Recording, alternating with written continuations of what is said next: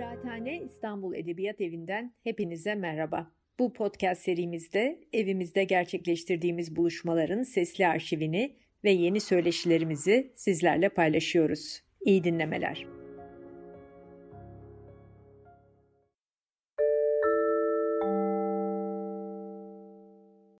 Herkese merhaba. Ee, bu akşam Firuzan konuşmaların bir diğerini gerçekleştiriyoruz. Bu nedenle oldukça mutlu ve heyecanlıyım. Ee, daha önce Erol Köroğlu, Aslı Tohumcu, e, Aslan Erdem, Hilmi Tezgör, e, Firuza'nın bir e, eserine odaklanarak konuşmalarını gerçekleştirmişlerdi. Ben de bu akşam Firuza'nın Gül Mevsiminden bahsetmek istiyorum.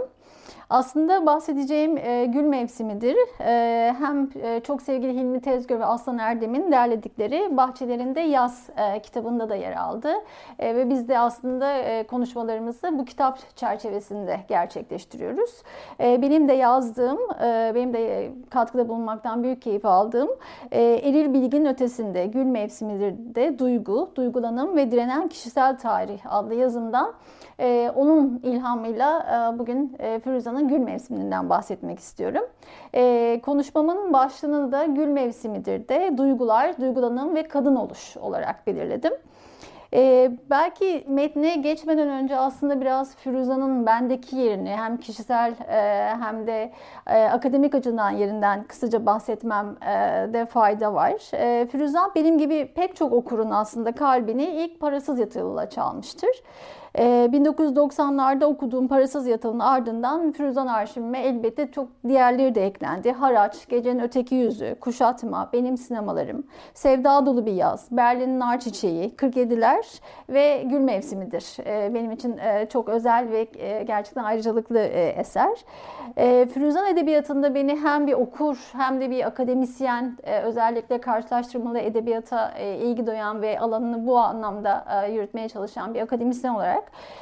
e, en çok etkileyen izlek aslında yazarın da kendi deyişiyle, e, duygu bellekleriyle hem kadınlık, erkeklik, çocukluk, yoksulluk ve yoksunluk deneyimlerini bize aktarmasıydı.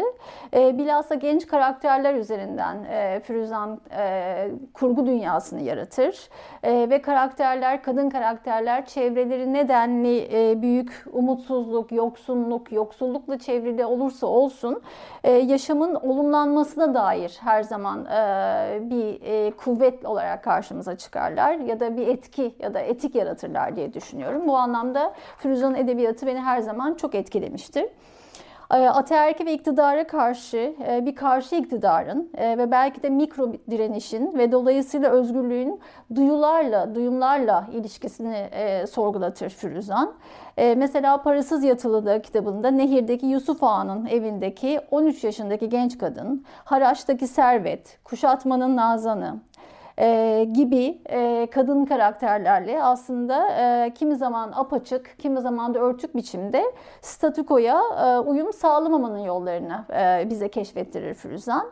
E, bu uyum sağlamamayı aslında tersten bir okuma olarak da düşünebiliriz Firuzan Edebiyatı'nda.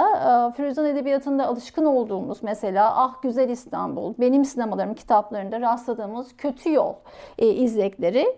E, başka deyişle kadının belki de patriarkal sistemde baskılanması, sömürülmesi, ötekileştirilmesi e, ve çoğu durumda da mağduna dönüştürülmesi karşısında başka türlü bir dile geliş var. Başka türlü bir haykırış var Firuzan e, metinlerinde. E, benim sinemalarım mesela 1960'ların İstanbul'da yaşayan alt sınıf bir ailenin genç kızı Nesibe'yi anlatır. E, Nesibe için seyrettiği filmlerdeki renkli dünya başka türlü hayatları, gene farklı hayat çizgilerini, kaçış noktalarını mümkün kılar. Mesela kuşatmadaki Nazan gibi o da hayatındaki yoksunluktan ve dar sokaklardan kaçıp kurtulmayı arzular ve filmler aslında e, bu arzunun da dile gelişidir. E, Firuzan Edebiyatı'nın bu şekilde belki hani değerlendirirsek e, hani mağdum karşısında e, aslında klasik mağdum karşısında farklı hayat yolları, farklı e, tecrübe e, imkanları, farklı yollar açısından değerlendirebilirsek e, aslında mağdum konuşabilir mi de bize sordurtur Firuzan e, edebiyat eserlerinde. E, Spivak'ın hani e, o klasik mağdum konuşabilir mi eseğindeki şeyindeki aslında e, çalışmasındaki soruları önümüze koyar. Spivak mesela o önemli eserinde bize şöyle seslenmiştir. 1988 yılında yazmıştır Mağdun Konuşabilir miyi?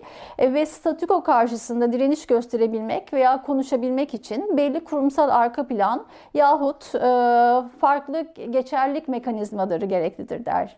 Bu mekanizmaların yokluğunda ise mağdunun sesi indirgenmiş, asimile edilmiş yani hiç duyulmamış olarak kalır der. Bu bağlamda mağdun aslında toplumsal hareketlilik yapılarına, bilhassa yurttaşlık haklarına erişime engellenmiş ve sesi kısılmış olan kişidir.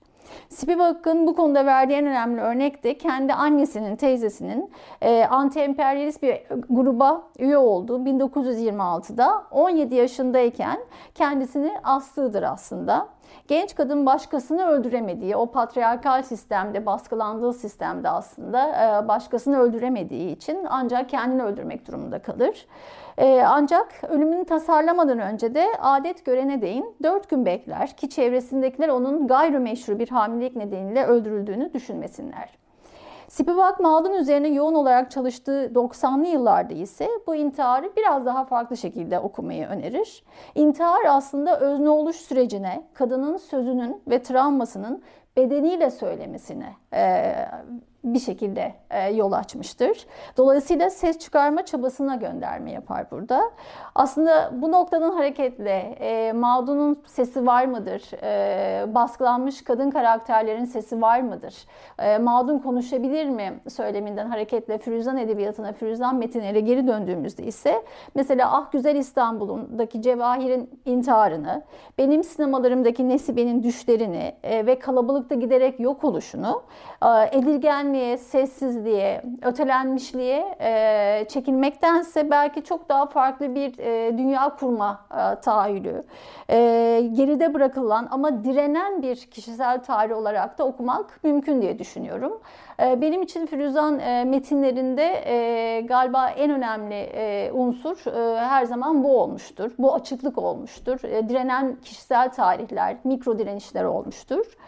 E, bu anlamda da aslında e, konuyu böyle çok dağıtmadan e, gül mevsimindire gidersek, oraya dönersek, e, gül mevsimidir e, metninde Firuzan e, kadının her tür durumunu aslında bize gösterir e, genellikle toplumsal gerçekçilikle resmettiği göçmenlik, yoksulluk, yoksunluk, zenginlik ve kadınlık durumlarını e, bunların ardında yatan aslında duygu, duygulanım, yaşanmışlık aracılığıyla bir tanıklık önümüze koyar. E, gül mevsimidir de tam da buradan açılan bir tanıklık var. E, 1970'lerde yazar Gül Mevsimidir'i e, ve yazdığı yaşlı ve zengin kadının e, bir gününü anlatır. Odasında geçirdiği, tıka bası bütün eşyalarıyla dolu odasında geçirdiği bir gününü anlatır Firuzan. E, ve gül mevsimidir de e, aslında şöyle ilerler. Hikaye 70'lerini devirmiş. Ana karakter Mesadet Hanım'ın hatırlamaları, özlemleri, ruhsal hesaplaşmaları üzerine kuruludur. E, ve çoğu yerde de bilinç akışı tekniğiyle okura anlatılır. E, Mesadet Hanım'ın e, an, anlamındakine yani ismin anlamına da bakmak aslında çok aydınlatıcı. Çünkü burada mesadet Arapça kökenli e, ve uğurlu, mübarek, mutlu olmaktan e, türer. Bahtiyarlık, kutluluk e, ve saadet anlamına geliyor. E, Mesadet Hanım'ı kendi odasında hatıralarıyla, özlemleriyle aslında baş başa bıraktığımızda onun hani isminin hakkını e, verdiğinde bu anlamda e, düşünebiliriz. E, hikayede zengin bir muhitte bir apartman katında eşyaları ve hatıralarla dolu bir odada Mesadet Hanım'ın belleğinden süzülenleri okuruz. E, ama arka planda da e, bir tarihsellik önümüze koyar Firuzan.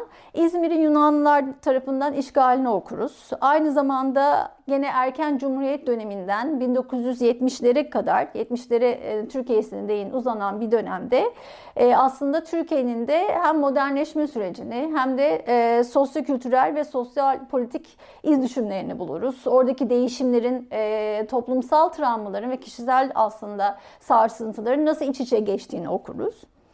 E, bu tanıklıkların e, kadınlık, yaşlılık ve hastalık e, durumlarında birleştiğini görürüz Gül Mevsimidir de. E, hikayede e, Mesadet Hanım e, aslında çok zengin bir e, muhitte yaşar. Çok zengin bir apartman dairesinde yaşar. E, İzmir'in Yunanlılar tarafından işgal edildiği sırada tam e, odasında çekilmiştir ve hatıralarıyla baş başadır. E, burada aslında hikayede e, burjuva bir ailede e, Darüzzadale'nin biricik bir kızı olarak yetişen Mesadet Hanım e, İzmir'de bir konakta büyüdüğünü bize anlatır. Ailesinin istemediği, ailesinin aslında ötekileştirdiği alt sınıftan Rüştü Şahin'e aşık olur ve aşık olduğu adamı da milli mücadelede kaybeder Mesadet Hanım. E, Rüştü Şahin'in kaybı Mesadet Hanım'ın hayatında aslında bir mihenk taşıdır. E, hayatı Rüştü Şahin'le başlar ve Rüştü Şahin'in kaybından sonra aslında giderek o hastalık, yalnızlık e, ve izole edilmiş e, kendi başına yaşamaya e, doğru çekilir Mesadet Hanım. E, ve hayatı boyunca da bir başkasına aşık olamaz aslında. Ee, Sermet Vasıf adlı zengin bir adamla evlenip ondan çocukları olsa da yaşadığı süre boyunca hep Rüştü Şahin'e e, sadık kalır ve Rüştü Şahin hayalleri, hayaletleriyle e, birlikte e, kendi odasında yaşar. İzmir günlerini sevdiği adamın deyimiyle gül mevsimi olarak nitelendirir. Özellikle kapalı mekanda, bir odada kadınlık, yaşlılık, yalnızlık deneyimlerini gül mevsimiyle ölçer. Ee, aslında konuşmada e, Firuza'nın e, bu eserinde kadın oluş e, ve direnen kişisel tarih dediğimizde e, konuşmada da aslında onları açmaya çalışacağım. E, o odada çok doğrusal, çizgisel bir e, tarih göremeyiz. Ya da çok çizgisel, gene doğrusal bir e, zaman mekan e, kurgusu da göremeyiz. E, geçmişten bugüne çağrılan Rüştü Şahin'in hayalleri, hayaletleri, e, odanın aslında bütün o eşyaların kendi failleriyle birlikte, kendi aktör olma durumuyla birlikte e, odanın kendi canlılığı e, Mesadet Hanım'ı da değiştirecektir. Okuru da değiştirecektir. E, bu anlamda e, e, gül mevsimidir de gerçekten e, hem e, Mesadet Hanım'ın kendi duyguları hem de odanın içine o tıka basa dolduran eşyaların kendi duyguları çok çok önemlidir. E, bu anlamda da aslında odanın neyi içine aldığı ve neyi dışarıda dışarıda bıraktığı da çok çok önemlidir. E, bu anlamda da e, Mesadet Hanım'ın o odasında sadece eril bakışın olmadığını da göreceğiz. E, hegemonik söylemin olmadığını da göreceğiz. E, bu anlamda da e, gül mevsimidir aslında e, o Cumhuriyet döneminin ve modernleşme sürecinin de belki farklı kişisel e, direnen e, tarih okumasına da Mesadet Hanım üzerinden çok çok açıktır.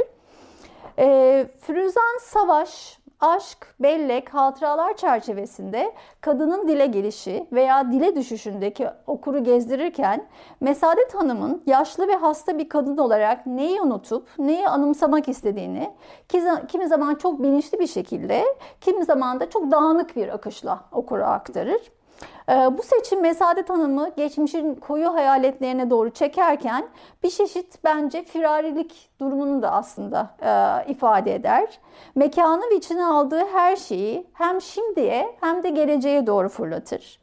Hatıralarıyla dolu odada kendini çok kırılgan, hasta, güçsüz, edilgen ve yaşlı hisseden, kendi aslında ölümüne eşyaların bir şekilde o e, yarattığı e, duygularla, animist e, aslında kuvvetlerle e, başa çıkmaya çalışan, kendi ölümüne bu şekilde direnmeye çalışan Mesadet Hanım'ı karşımıza koyar.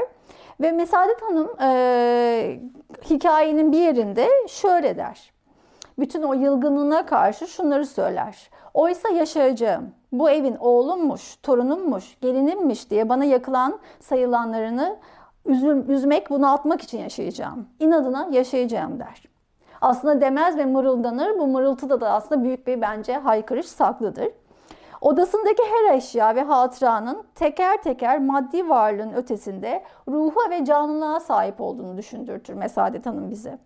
Dahası onun ağzından dökülenlerin tam olarak yakalayamadığı bir şeyi düşünmenin bir yolu da aslında söz değil, duygular ve duygulanım olduğu üzerinden de e, bütün bunları bize hatırlatır tekrar Metin. E, burada aslında biraz e, çok teorik bilgilere girmeksizin biraz duygudan, duygulanımdan ne kastettiğimize de belki bakmak gerekir. E, çünkü Firuza'nın metnindeki e, eşyaların o animist gücü dediğimiz şeyi anlamamız, eşyaların aslında Mesadet Hanım'ı nasıl değiştirdiği, bir anlamda da okuru nasıl dönüştürdüğünü anlamamız için çok kısa ben bir duygu nedir, duygulanım nedir ve bunları aslında Firuza'nın bu metninde nasıl görüyoruz?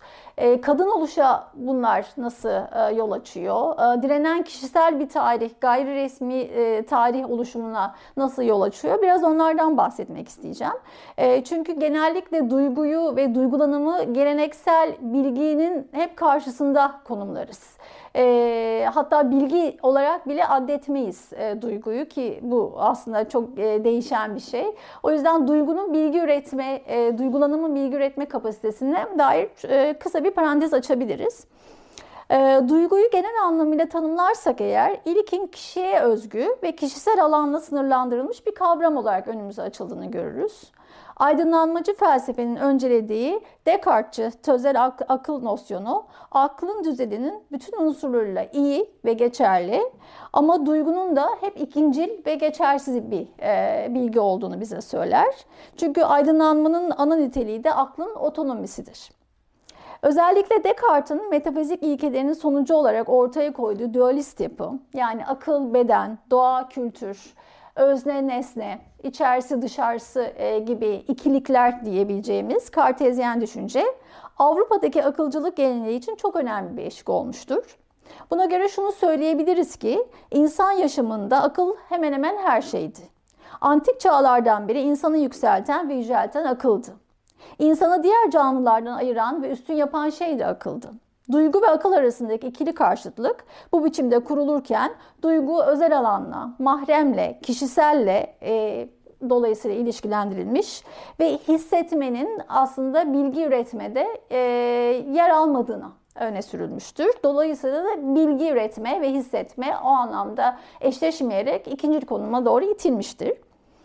17. Ee, yüzyılda Batı felsefesini günümüzde güncelliğini en çok koruyan ismi Spinoza'nın etikasında kavramsallaştığı duygular öğretisi ise biraz önce bu çok kaba hatlarıyla aktardığım aslında bu ikili düşünceye biraz karşı çıkar niteliktedir. Ee, aslında e, Spinoza'nın etikası kartezyen beden-zihin ikiliğini reddeder. Spinoza'ya göre duyguların kökeninde doğanın yasaları vardır ve insanın kendi varoluşu ile doğa arasında tezahür eden duygular esasen birbirine her zaman eşlik eden etkileme ve etkilenme kapasiteleridir. Başka deyişle duygular başkalarına ve başka durumlara veya olaylara bağlanma biçimiyle çok yakına ilişkilidir. Buradan hareketle şunu diyebiliriz ki duygular hem bedenlerimizde hem eyleme kapasitelerimizde hem de zihnimizin düşünme gücüne etki eden e, bir takım kuvvetler olarak karşımıza çıkar. Geçişler, değişimler ve dönüşümler olarak karşımıza çıkar. Duygular ancak bir bedende ilkin konuşlanarak fikir üretimine el verirler. Ama Spinoza gene etikada e, duyguya ilişkin üçüncü tanımında şöyle der. Spinoza'dan aktarıyorum. Duygu derken bedenin etik gücünü arttıran veya azaltan, destekleyen veya köstekleyen, bedenin farklı durumlarını ve bu durumlara dair fikirleri kastediyorum, der Spinoza. Buna göre duygu da e, bedenin eyleme e, gücünü arttıran veya azaltan bir şeyin fikridir aslında. E, böylelikle beden ve zihin arasında o çok keskin ayrım, duygu ve gene akıl arasında o hiyerarşi bir kurgu değil. Aksine bu ikiliklerin diyelim ya da bu yapıların birbirine üstünlük sağlamadığı bir yerden konuşur. E, Spinoza'yı gene e, takiben Kanadalı e, filozof e, Brian Massumi de duygu kavramını Spinoza'dan ödünç alarak kullanır. E, ve şöyle söyler, e, duygunun içinde olan biziz der. Duygu bizim içimizde değil. Duygu insanca yaşamlarımızın öznel bir içeriği değildir. Ve şu, artık hani e, Spinoza ve Masumi ile birlikte şunları da düşünebiliriz. E, duygu aslında çok soyutlanmış, e, yalıtılmış bir yaşam mı öncelemez. E, birbirimizden daima etkilenerek ve birbirimizi etkileyerek yaşam sürdürdüğümüzden bedenimiz ve konumsallığımızla birlikte aslında e, bütün diğer bedenselliklerle, bütün diğer konumsallıklarla diyalog halinde olduğumuzdan e, bahseder duygu ve dolayısıyla da alışverişe dönüşüme açıktır. Yani duyguyu artık çok kişisel olanla, mahrem olanla, aklın çok çok dışında olanla ilişkilendirmemiz artık mümkün değildir bu anlamda. E, Masumi duyguyu kişisel bir his olmaktan çıkarmayı ve ona aslında politik kimliğini vermeyi e, amaçlar. E, duygu derken gündelik anlamdaki duygulanışı yani emotion olarak aslında e, bunu söyler e, Masumi. E, bu duygulanış emotion aslında bunu tam kastetmez. Esasen gene Spinoza'dan e, devşirerek, bilgiyi devşirerek bedenin etkileme ve etkilenme kapasitelerini öne çıkarır Masumi. E, böylelikle duyguyu salt gene öznellikten, deneyimden ayırarak e, dünya farklı bir ilişkilenme biçimi yarattığını söyler. E, bu anlamda da gerçekten e, birazdan da daha çok bahsedeceğim. E, Firuzan'daki e, özellikle Mesadet Hanım'ın eşyalarıyla olan ilişkisi, eşyaların aslında bir şekilde e, duygu gücü e, ve Mesadet Hanım'a sirayeti, onları onu etkilemesi bu anlamda gerçekten çok çok önemlidir.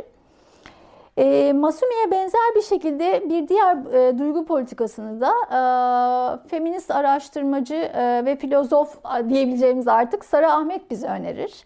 Ahmet duygunun ve duygulanımın ilişkisel boyutuna e, önemli vurgu yapar e, ve duyguların ne özneye ne de nesneye içkin olduğundan bahseder.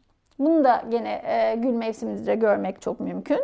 Ee, duyguların özne ile nesnenin karşılaşması sonucu, aslında çarpışması sonucu ortaya çıktığından bahseder. Ee, ve duygunun artık bir öznenin ya da nesnenin içinde olamayacağından bahseder Ahmet. Bu durum da aslında duyguların özne ya da nesnelerin içinde ikamet eden olarak şeyler olarak artık yorumlayamayacağımız anlamına gelir. Ee, burada da duygular nesnelerin anlamlandırılması ile oluşur. Ahmet'e göre belli yorumlayıcı çerçeveler tekrarlandıkça duygular belli nesnelere yapışır. Duygular ve duygulanım zamanla sermaye gibi birikerek çoğalır. Ahmet duyguların bedenler, nesneler, imgeler arasında nasıl çalıştığını örnek olarak Marx'ın artık değer e, ve Freud'un bilinç dışı kavramlarına başvurur. Ahmet'e göre duygular bu iki kavramla da sıkı sıkıya konuşur.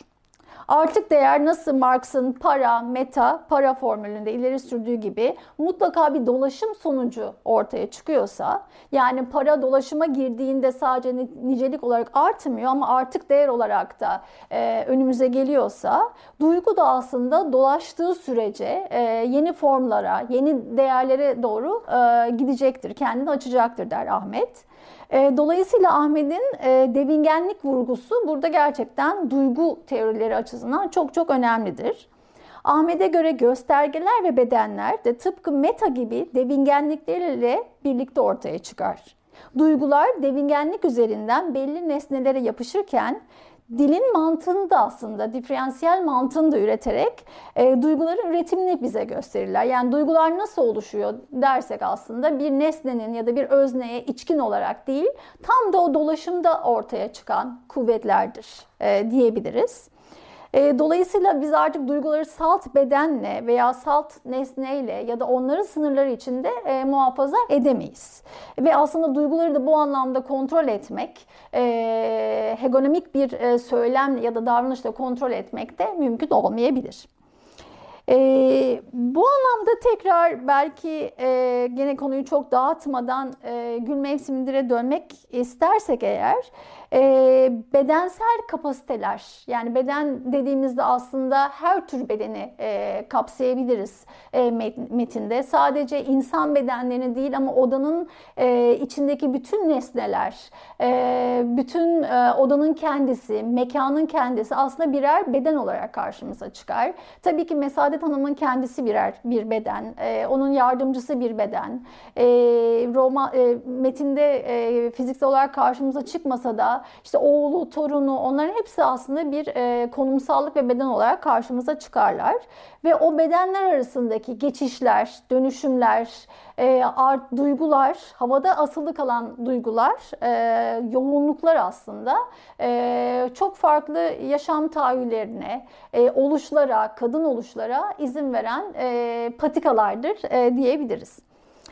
E, gül mevsimindir de duygulanım karakterin belleğinden süzülenlere, eşyalara ve nesnelere değerler aracılığıyla ortaya çıkan somut sayılabilir ve görünür bir şey değildir aslında. Yani gül mevsimindir de duygular ve duygulanım dediğimiz zaman çok somut, e, yakalayabildiğimiz, görebildiğimiz bir şeyden e, bahsetmiyoruz kesinlikle. E, tam aksine doğrusal ve çizgisel söyleme, resmi tarihe direnen amorf ve muğlak diyebileceğimiz bir aslında yoğunluk hali, bir dolaşım halidir e, duygular. E, Mesadet Hanım'ın burjuva yaşantısına kendini adamış hali, odasına biriktirdiği onca eşya ki birazdan o eşyalardan bazılarından bahsedeceğim. E, bize aslında bir anlamıyla da e, Walter Benjamin'in tarih kavramı üzerine tezlerinden e, çok e, yeri hatırlatır. Modern insanın ilerlemeci tarih anlayışını aslında hatırlatır ve belki de bu tarih anlayışına Mesadet Hanım'ın e, bir e, itirazı var gibidir o odası ve kendi benliğiyle. E, Mesadet Hanım e, res, gayri resmi tarih oluşturur. Ee, resmi tarihin çizgisel, buna bağlı olarak bütünsel olan tavrını kesintiye uğratmak amacıyla tıpkı Benjamin'in tarihteki yıkıntılardan bir şeyler kurtarmak isteyen tarihsel maddecisi gibi davranır diyebiliriz. Tüketilmiş, bir kenara atılmış bütün nesneleri, kültürel artıkları, tarihin döküntülerini toplar hem kendi kişisel tarihini hem de Türkiye'nin kuruluş tarihini, imgelerini, nesnelerini, artıklarını bütün odasında yarattığı bir kurguyla bize aktarır.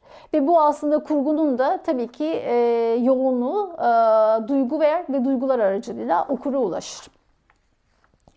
E, Mesadet Hanım için bu anlamda şimdi kurtarılacak bir geçmiş değil. Şimdi aslında e, kendi zayıf bedeniyle, hastalıklı bedeniyle biraz ölüm zamanını da e, burada bize hatırlatır. Aslında duyumsallıkla gelen bir e, hastalık ve ölüm zamanını hatırlatır. Ancak dediğimiz gibi e, Mesadet Hanım'ın odasına topladığı bütün o e, nesneler, şapkalar, e, piyanolar, defterler, lambalar, objeler bize başka bir tarihi de söylüyor olabilir. Ben burada hepsinden e, zaman kısıtlığından dolayı bahsedemeyeceğim ama özellikle şapkalar e, çok çok e, önemli bir yer tutuyor Mesadet Hanım'da. Şapkaların yarattığı duygu durumları, şapkaların getirdiği, geçmişten getirdiği hayaletler, odanın içinde odanın zamanını dönüştürmesi, Mesadet Hanım'ın kendi kadın oluşunu e, bir şekilde formüle etmesi açısından e, şapkalardan kısa e, bahsedebilirim. Ve şapkaların hisset dediği diye söyleyebiliriz belki. şapkaların gör dediği değil ama şapkalar Mesadet Hanım'a neler hissettiriyor? E, dokunmasıyla birlikte Mesadet Hanım hangi geçmişe gidiyor? Hangi tarihi daha çok görünür kılıyor? Biraz bunlardan bahsetmek isterim. E, gül mevsimidir de Mesadet Hanım kendi dramını ilkin kendi dilinden, ilk ağzından anlatır bize. İkinci bölümde de yaşlı kadının eylemleri evindeki hizmetçiye bakışı gözlemci bakış açısıyla e, yansıtılır okura. Özellikle italik harflerle yazılmış bu kısımda ironik bir üslup hakimdir. E, bu iki anlatısal aslında düzlemde başrolde elbette Mesadet Hanım var ama bence başrolde e, eşyalar ve şapkalar var. E, karakterin odası demin söylediğimiz gibi aslında tıka basa eşyalarla doludur.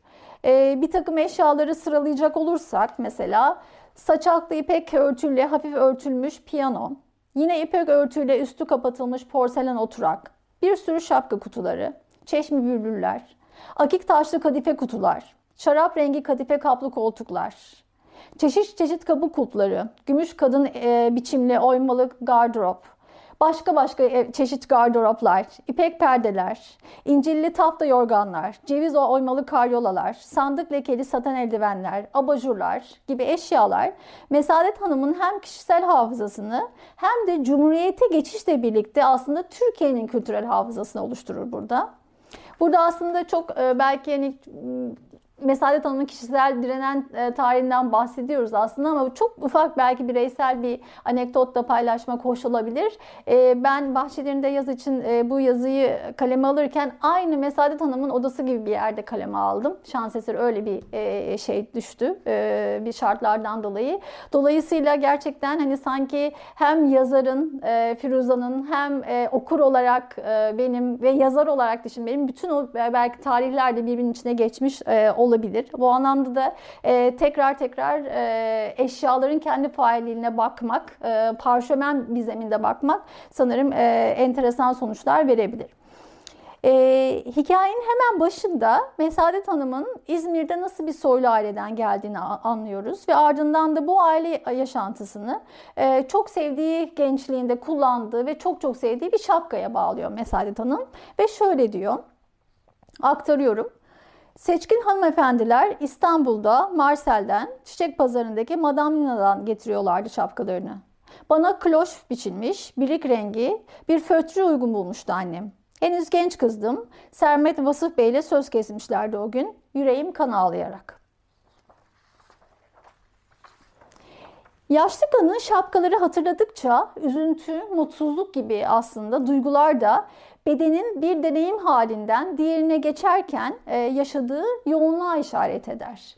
E, özellikle hem şapkayı hatırlaması hem de o şapkaya dokunmasıyla Mesadet Hanım gerçekten geçmişe gider. Rüştü Şahin'le ayrıldığı döneme gider. E, Sermet Bey ile evlendiği ve yüreği kan ağladığı bir geçmişe doğru çekilir. Belki de o geçmişin hayaletlerini kendi odasına doğru çağırır.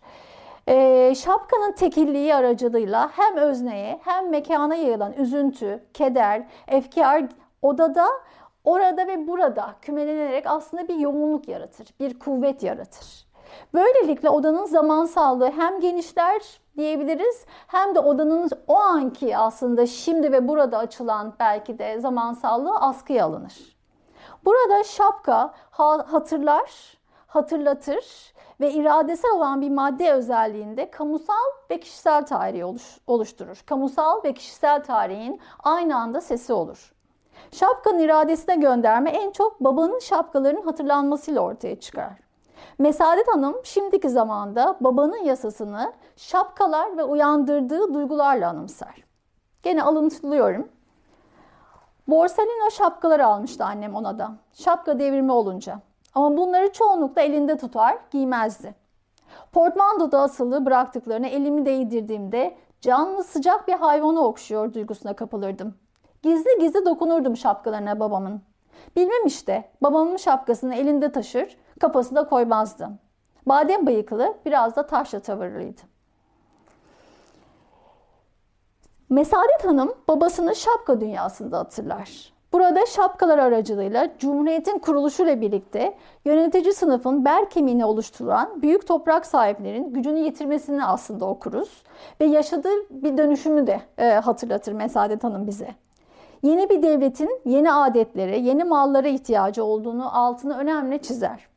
Mesadet Hanım'ın babası bu yeni devletin getirdiklerine uyum sağlamak ve statüsünü daha da yükseltmek için hemen İstanbul'da ve İzmir'de iki tane dükkan açarak ticarete başlar. Şapkayı bu yeni devletin ve yeni kılık kıyafetinde esasen belki de batılılaşmalının da esas bir sembolü olarak yorumlar. Mesadet Hanım aslında bu anlamda e, hem o şapkanın sıcaklığını dokunarak bizi Cumhuriyet'in kuruluşuna, modernleşme sürecine ve aslında e, belki de e, direnen e, feminist e, bir dille açılan, babanın yasasına karşı açılan e, bir e, kişisel tarihle de buluşturuyor. Bu anlamda e, görünür olarak hem kamusal tarihin hem de kişisel tarihin gene aynı anda dolaşık bir biçimde verilmesi, çoklu biçimde verilmesi gerçekten çok çok e, önemli Firuza'nın bu metninde. E, Mesadet Hanım babasını gene şapkalarıyla anımsamaya anımsamaya devam eder.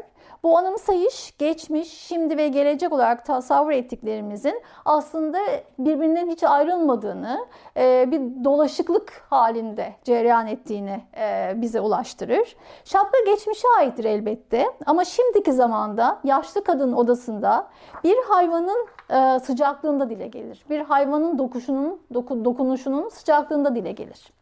Aynı zamanda şapka ölüme eşyalar ile direnilmesi, ölümü belki eşyalar üzerinden, şapkalar üzerinden e, savuşturulmasına da e, yol açan e, bir e, yoğunluk olarak karşımıza çıkar.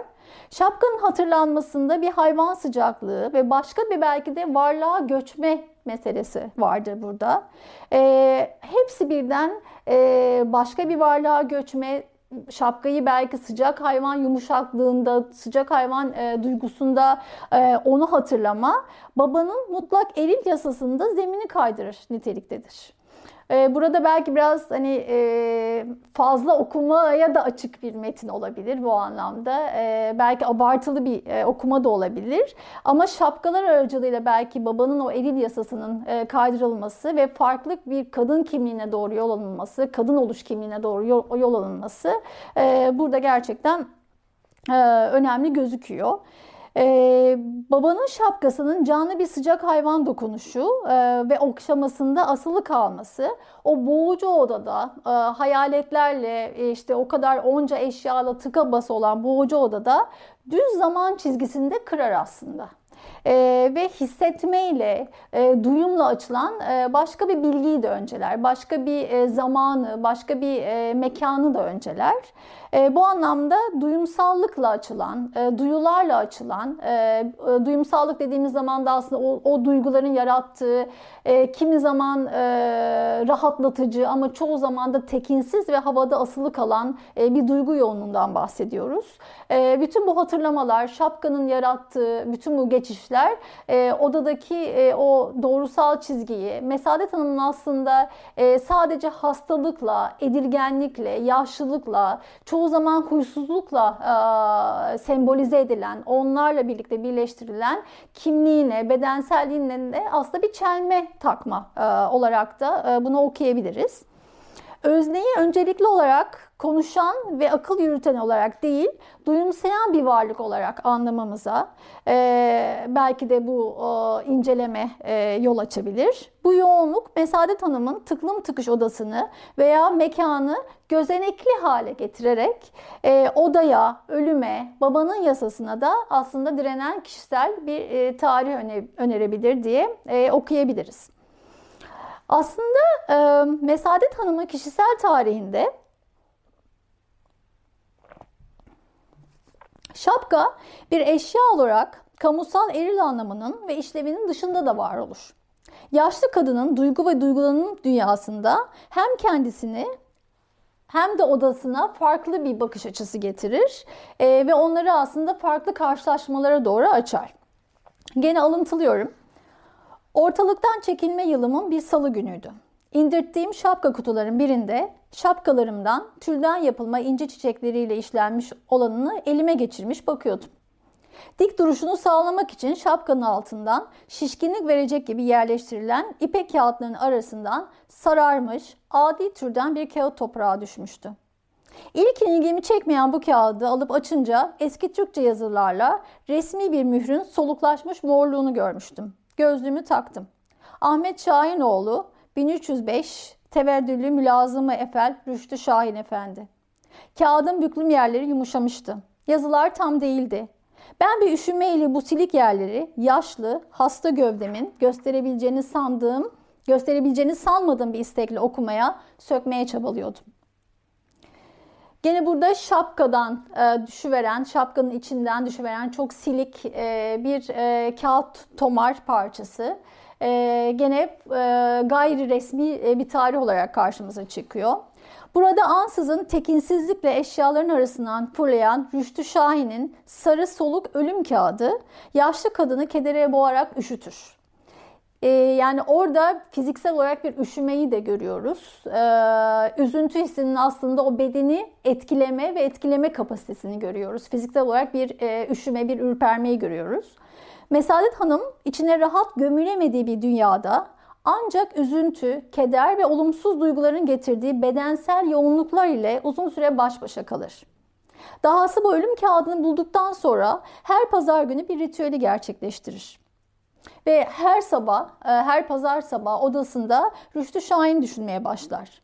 Aklın canlandırmadığı şeyleri, elleri ve duyguları canlandırır. Gene aktarıyorum. Etimle yüreğimle yaklaştığım şeyleri engelliyorlardı. Gövdemle yeniden buluyordum unuttuğum tek sevdamı, onun uyandırdığı, ısıttığı gövdemle. Böylelikle yaşlı kadın bedeni bir arşiv niteliğinde kazı altı altında kalan hasret, acı, öfke, keder gibi duygularla ortaya koyar. Burada aslında Mesadet Hanım'ın odası o eşyalarla, hatıralarla bir arşivken Mesadet Hanım'ın kendi bedeni de e, yarattığı duygularla, duygulanımlarla, yoğunluklarla işte örüldüğü e, ve kenetlediği aslında e, hasret, acı, öfke, keder gibi duygularla Mesadet Hanım'ın kendi bedeni de bir arşivdir aslında burada. E, Mesadet Hanım'ın kendi odasından değil belki ama olumsuz duygulara çok rahatlıkla yerleştiğini söyleyebiliriz. Çünkü bazen Mesadet Hanım'ı kendi odasında da huzursuz bulabiliyoruz ama e, üzüntü, keder e, gibi duygulara özellikle Rüştü Şahin'i hatırladığı e, zaman hasret gibi duygulara göçtüğü zaman Mesadet Hanım'ı çok daha e, sanki dingin ve e, sakin olarak e, okuyabiliyoruz, görebiliyoruz. Bu anlamda olumsuz duygulara yerleşmenin de aslında tekinsiz bir rahatlatıcılığı da var Mesadet Hanım üzerinde. Ee, bu anlamda da gene belki Sara Ahmet'e dönmek aydınlatıcı olacaktır. Sara Ahmet mutluluk vaadi çalışmasında insan ve mutluluk arasındaki ilişkiyi irdelerken mutluluğun gerçekten nasıl bir kurgu olduğunu ve bir, ve bir vaat olarak bize sunulduğunu tartışır. Ee, ve bu vaadin de aslında insanları mutlu etmediğinden bahseder. E, Ahmet şunu sorar, mutluluk peşinde koşarken biz neye razı oluruz diye sorar. E, ve mutluluğun ne olduğundan çok mutluluğun ve mutluluk peşinde koşmanın insan üzerindeki karmaşık etkilerini inceler. Mutluluğun ölçülebilen bir kavram olarak inşa edildiğini, mutlu aile, mutlu çalışan, mutlu yurttaş anlatıları içinde mutlak bir gülümsemeyi zorunlu kıldığından bahseder. Kitabının özellikle Mutlu Nesneler adlı birinci bölümünde mutluluğun belli nesnelere bağlandığından söz eder. Bu çerçevede aile mutluluğu ve aile kurgusunda belli nesnelerin seçilmesi söz konusudur. Ve tabii ki mutlu bir ailenin temelinde de heteronormativite var. Yani e, heteroseksüel e, bir e, evlilik ekseninde gene mutlu aile tablosu beklentilerle, statiko ile birlikte e, önümüze açılır. Bu normun dışında kalan ve norm dışı adedilen bireyler ise e, mutsuzluğa doğru itilirler ve ötekileştirirler der Ahmet. Ee, bu anlamda Mesadet Hanım'a geri döndüğümüzde aslında Ahmet'in mutluluk vaadi ışığında Mesadet Hanım'a baktığımızda e, onun aslında herkesin peşinden koştuğu bu mutluluk vaadini de kırdığını görüyoruz bir şekilde. Yani e, rahatlıkla mutluluk vaadin, e, vaadinin içine yerleşmiyor Mesadet Hanım ve e, evlilik kurumunu kurumunu e, içine de yerleşmiyor kendi odasında. E, ancak olumsuz duygular içinde konuşlanarak bir şekilde farklı bir biçimde e, mutluluğu yakalamaya çalışıyor. E, daha da önemlisi odasında yaşlanma izleriyle birlikte bedenselliğiyle geçmiş, şimdi ve geleceği eş zamanlı yaşıyor. E, gene burada da e, çok doğrusal e, bir zaman, doğrusal bir tarih kurgusunu da e, kendi kadın oluşuyla birlikte yıktığını ve bu yapıyı da aslında e, bozduğunu söyleyebiliriz. Yaşlı ve hasta bedenin heteronormatif evlilik, mutluluk vaadi, mutluluk zamanını yavaşlattığından bahsedebiliriz. Hatta bence yavaşlamak da değil, bu orada gerçekten askıya alıyor e, bunu karakter. Eee Böylelikle gül mevsimidir. Aslında zamanı ve mekanı da homojen bir biçimde ele almıyor o odanın içinde. E, ve karakterin gündelik görünümlerinin hep varmış ve var olmaya devam edecekmiş gibi olan mutluluk e, sınırlarının, vaadinin e, çok çok ötesine taşıyor. Ve dolayısıyla eril statükonun da çok çok ötesine taşıdığını söyleyebiliriz. E, bütün bunlar aslında bir şapka ile ortaya çıktı. E, şapkanın belki de kendi failiyle, kendi duyuşuyla, e, duygularını Mesadet Hanım'a geçirmesiyle orta, ortaya çıktı metinde.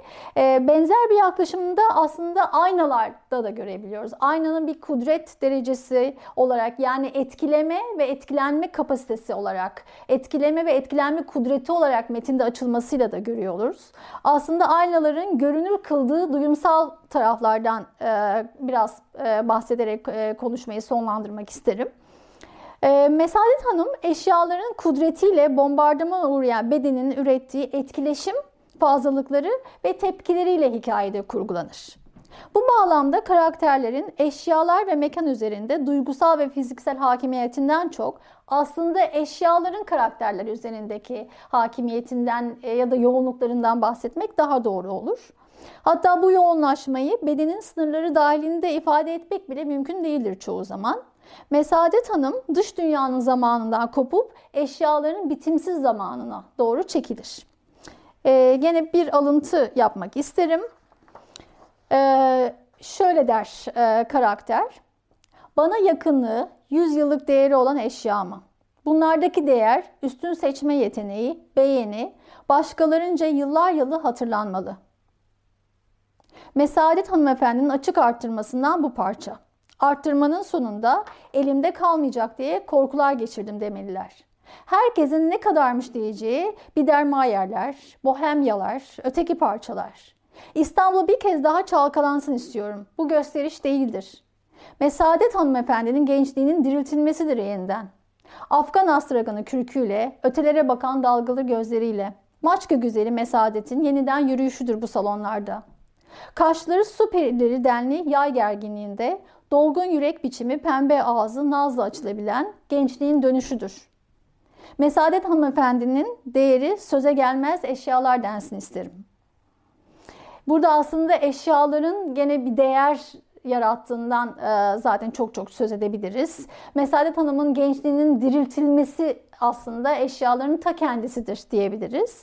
E, bu alıntıdaki son cümle değeri söze gelmez eşyalar önemlidir. Çünkü odadaki nesnelerin kendi yörüngeleri, meyilleri ve eğilimleri kapsamında birer fail yahut kuvvet olarak ele, alınmalı, ele alınmasını önerdiğini söyleyebiliriz rahatlıkla. Eşyalar Mesadet Hanım'ın gençliğine nefes üfleyerek normatif ve söylemsel olan ötesine geçip hep bir fazlasına yerleşirler. Kendilerini duygulara ve duyumsala açarak canlılık mevhumunu da aslında hepimizin aşina olduğu heteronormatif düzenden ve biyolojik yaşamdan sıyırırlar. Ve ana karakteri aslında bambaşka, o odanın içinde bambaşka nefes üflerler.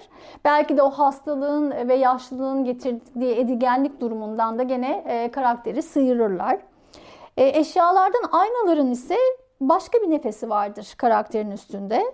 Aynanın odası, aynanın e, ışık yansımaları aracılığıyla Rüştü Şahin'i hatırlar Mesadet Hanım. İzmir'deki konak, kadının gençliği, gençlik elbiseleri hepsi aynı odada aynadaki ışığın e, karakterin üzerine vurmasıyla tekrar canlanır.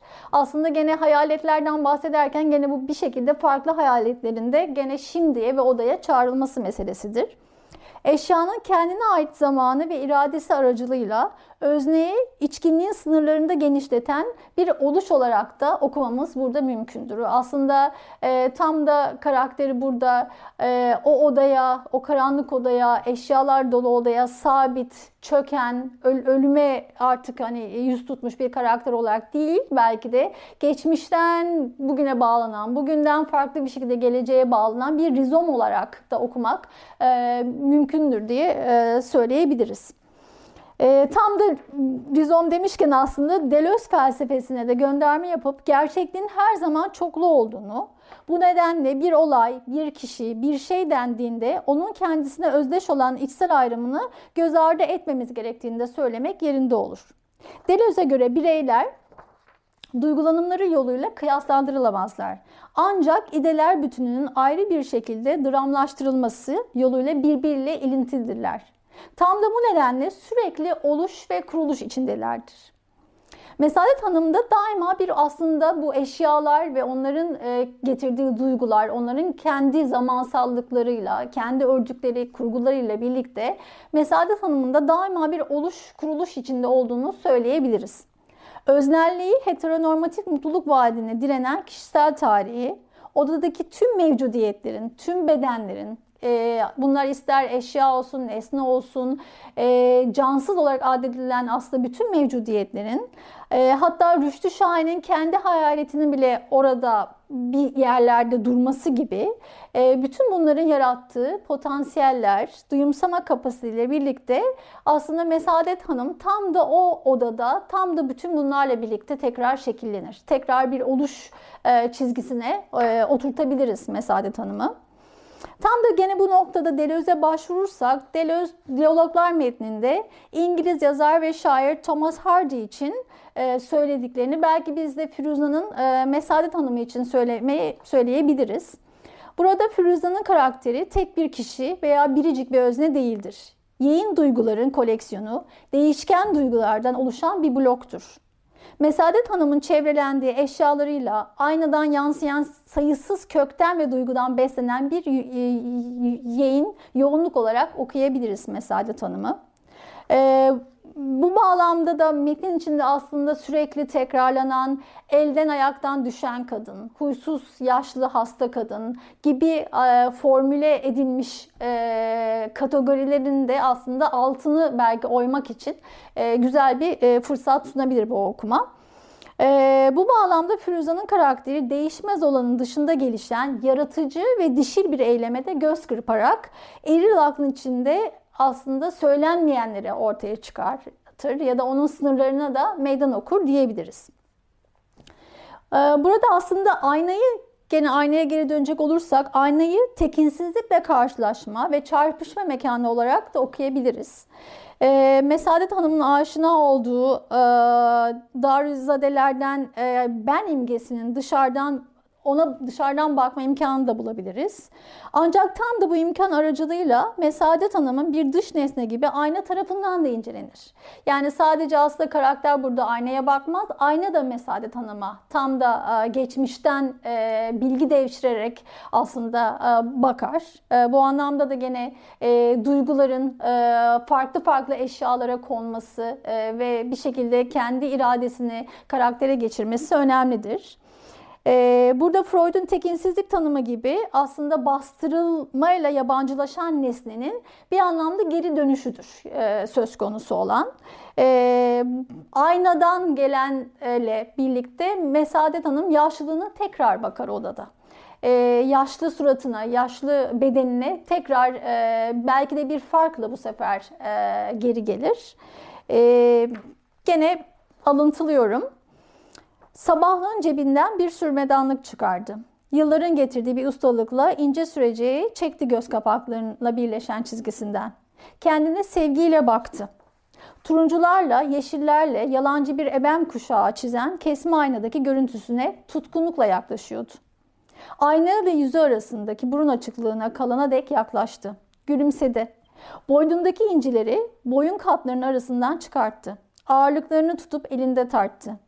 Yaşlılığını güzelleştirip yüreğine çarpıntılar salan ışık oyunlarının dolaştığı aynaların üstünde ellerini gezdirdi. Eşyaları sırasıyla tutunarak odayı dolaştı. Serinledi elleri. Saatin dibinde duran saten eldivenlerden birini aldı. O 35 yaşındayken, dudakları dolgun, çekiciyken, dirsekleri ipek gibiyken bu eldiveni de yavru ağzı rengindeydi.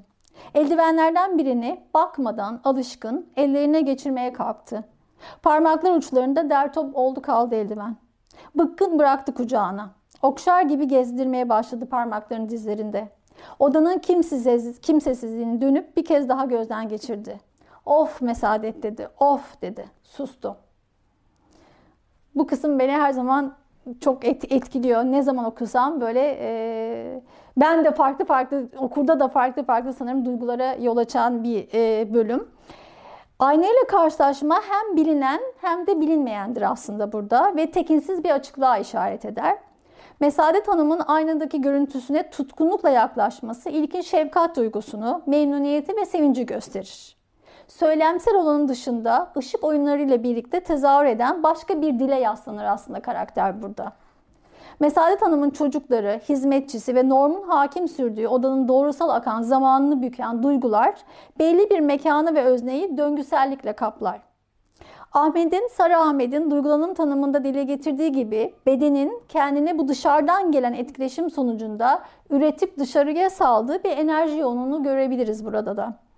Yaşlılık bilgisini örtük biçimde duygu ve duyumsallık ile kurma niyetidir bu belki. Bu süreçte elleri serinler Mesadi Hanım'ın. Böylesi bir yoğunlaşma hem ürperme, heyecan ve kaygıya dönüşebilirken hem de bir ferahlamayı ve sakinleşmeyi getirebilir. Ancak kısa bir süre sonra Mesadet Hanım'ın memnuniyetini, memnuniyetin yerine bıkkınlık, mutsuzluk gibi çirkin duygulara bıraktığını görüyoruz. Burada yaşlı kadının bedeni odanın geçmiş, şimdi ve geleceği birlikte dolaşık biçimde kurgulayarak aslında e, bu dolaşıklığa da teslim olduğunu görüyoruz. Mesadet Hanım bu dolaşıklıktan başlayıp kendi zaman döngüsünü, kendi mekanını, aslında kendi oluşunu da yaratıyor. Ve bütün bunları da duygularla hem de duyguların fiziksel e, etkilenme ve etkileme kapasiteleriyle birlikte yapıyor.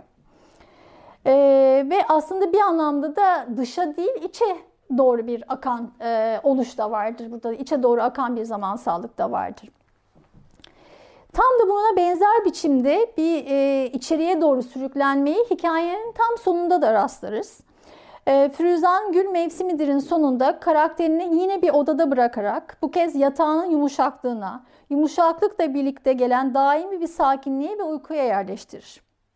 Şöyle der Mesadet Hanım. Oh yatağım ne kadar yumuşak. Camlara karların vuruşu sertleşti. Neredeyse doluğa dönecek kar taneleri. Yılbaşına kadar İstanbul kefenleri bürünecek. Yatağın yumuşaklığı ve verdiği huzur duygulanımını hem bedensel hem de bir zihinsel etki olarak bu sefer ortaya koyar. Yani yatağın yumuşaklığını gerçekten hissederken aslında o yumuşaklığı zihinde de hissedip e, yatak, oda, e, beyazlık, kar gibi zihinde de çok farklı e, imgeler açılıyor aynı anda. E, Mesadet Hanım'ın hatıralarla dolu odada artık sürekli kılınacak bir yumuşaklığa yani aslında ölüm yumuşaklığına doğru çekildiğini, kendi döngüsel zamanla doğru çekildiğini, belki de Rüştü Şahin'le buluşma zamanına çekilmesini e, okuruz burada. Ve aslında tam da burada e, dış dünya ile gene iç dünya arasında bir tezatlık vardır. Pencerenin ötesinde giderek sertleşen, doluya kesen İstanbul arası ve içeride yaşanan yumuşaklık arasında e, burada belki de bir uzlaşmazlık söz konusudur. Bu anlamda duygulanımın elle tutulamaz e, ve tam da budur diye tarif edilemez oluşu da bence tam da buradaki tezatlıkta e, saklı olabilir. E, duygulanımın bir otonomisi vardır ve Mesadet Hanım'ın e, normun, dilin ve söylemin ve aslında kendi hastalığının, kendi yaşlılığının da çok çok ötesine doğru taşır. E, Buraya kadar aslında duygular ve duygulanım üzerinden bir kadın oluş hikayesini açımlamaya çalıştım. Ee, bu kısımda ise son kısımda ise gül mevsimidir de duygular ve duygulanım üzerinden minör yakınlıklar diyerek e, bu akşamki konuşmayı sonlandırmak isterim. E, biz biliriz ki kültür içinde konuşulan dil heteronormatif olarak gelişir ve öyle de aslında kemikleşir. Merkeze yerleşen heteronormatif yakınlık olay örgüsü, mekan, cinsiyetlendirilmiş karakter, cinsiyetlendirilmiş duygular gibi anlatısılar öğelerle katılaşır. Gül mevsimidir de Mesadet Hanım'ın seçtiği bu duyumsallık ve duyumsal dil aslında bu katılaşmayı da reddeder e, niteliktedir. Queer kuramcı Elizabeth Povinelli, The Empire of Love çalışmasında bireylerin toplumda yer edilmesini sağlayan merkez kuvvetin romantik çift ilişkisi olduğunu, yaşamaya değer bir hayat sürme ihtiyacının da nihayetinde bu romantik çift ilişkisine gelip dayandığını söyler. Bir anlamda aslında Sarı Ahmet'in Mutluluk Vaadi ile de e, konuşur e, niteliktedir e, Povinelli'nin çalışması. E, Mesadet Hanım'ın bu romantik ilişkisini ya da kurgusunu aslında sevdiği adamı kaybettiği an, Rüştü Şahin'i kaybettiği an e, yitirdiğini anlarız. E, onu onu tekrar geri gelememesi ya da onun tekrar aslında e, farklı bir mutluluk vaadiyle, farklı bir romantik çift kurgusuyla birlikte odaya yerleşmediğini de biliriz. E, bu kayıpla birlikte hatıralar ve eşyalar yaşamaya değer hayatı örgütlerken farklı yakınlıkları da meydana getirirler. Artık romantik bir çift ilişkisi e, ya da Sarı Ahmet'in e, bahsettiği gibi heteronormatif evlilik e, düzeninin yarattığı mutluluk vaadi değildir burada yakınlık getiren. Aksine farklı e, eşyaların e, farklı biçimlerde yarattığı duygu yoğunluklarıdır, yeğin duygulardır diyebiliriz. Ee, ben burada aslında bütün bu e, hatıralar e, ve eşyaların yaşamayı örgütleyen taraflarına değinirken bunları minör yakınlıklar olarak da e, okumayı tercih ediyorum. Bu anlamda da minör yakınlıkların aslında tam da eril ya da patriarkal düzenin içindeki o sistemdeki o dili, o yapıyı da bozduğunu burada görebiliyoruz.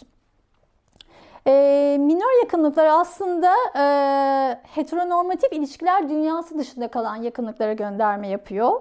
E, çift olmayı pas geçen yakınlıkları, çift olmaya dayanan hayat anlatısı dışında kalan e, ve aslında o yasanın e, istemediği, e, belki de çok abjekt duruma ittiği, tiksintiyle yaklaştığı e, yakınlıkları merkeze koyuyor minor yakınlıklar.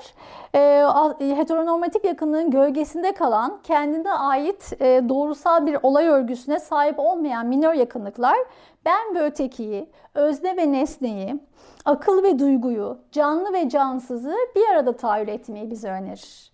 Ee, yani Mesadet Hanım'ın odasındaki e, o konuşma boyunca saydığımız onca eşyanın aslında birer atık, birer enkaz olduğunu düşünmezsek eğer, e, onların kendi kuvvetleri, istençleri, iradeleri, kendi sesleriyle, duygularıyla birlikte yaşamı örgütlediğinden e, bahsedersek eğer e, ve Mesadet Hanım'ı nasıl etkilediğini, zaman zaman okuru da nasıl etkilediğini düşünürsek eğer bunları minör yakınlıklar içinde konuşlandırmamız mümkündür. Aslında bu minor yakınlıklar sadece e, heteronormatif söyleme, romantik çift ilişkisine dolayısıyla ulusal bağlamda e, dayatılan normların ötesine geçmekle kalmaz. Aslında cinsiyetli bütün e, belki de ayrımların e, ve kategorilerin yerlerinden edilmesine de e, olanak sağlar. E, minor yakınlıklar bu bağlamda sabit olmayan ve çoğu kez de ele avuca gelmeyen duygular üzerinden e, bize seslenirler. Arzular üzerinden bize seslenirler ve bunları da e, Mesadet Hanım e, özelinde e, bunlarla karşılaşmak çok mümkündür. E, Gül mevsimindir de eşyaların ve hayaletlerin aslında kendi istekleri, karakterleri şekillendirme arzularının bulunduğu bir mekanda heteronormatif yakınlıkların erişemeyeceği bir alanda bütün bunlar tezahür eder.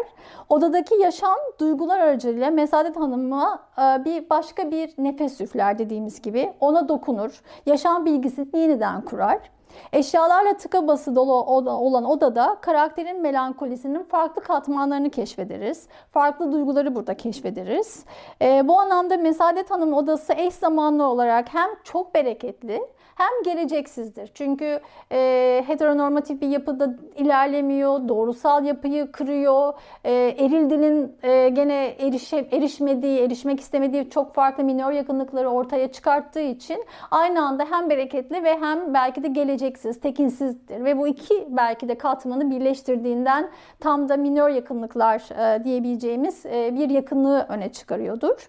E, bu amorf ve gözenekli mekanda gelişen minor yakınlıklar e, geleneksel çift yaşamını koruyan aile ve evlilik yasasına, evin evcimen söylemine ve mutluluk vaadine yaslanmadan aslında kendi kanunu, kendi oluşunu e, bir anlamda da kuruyor diyebiliriz.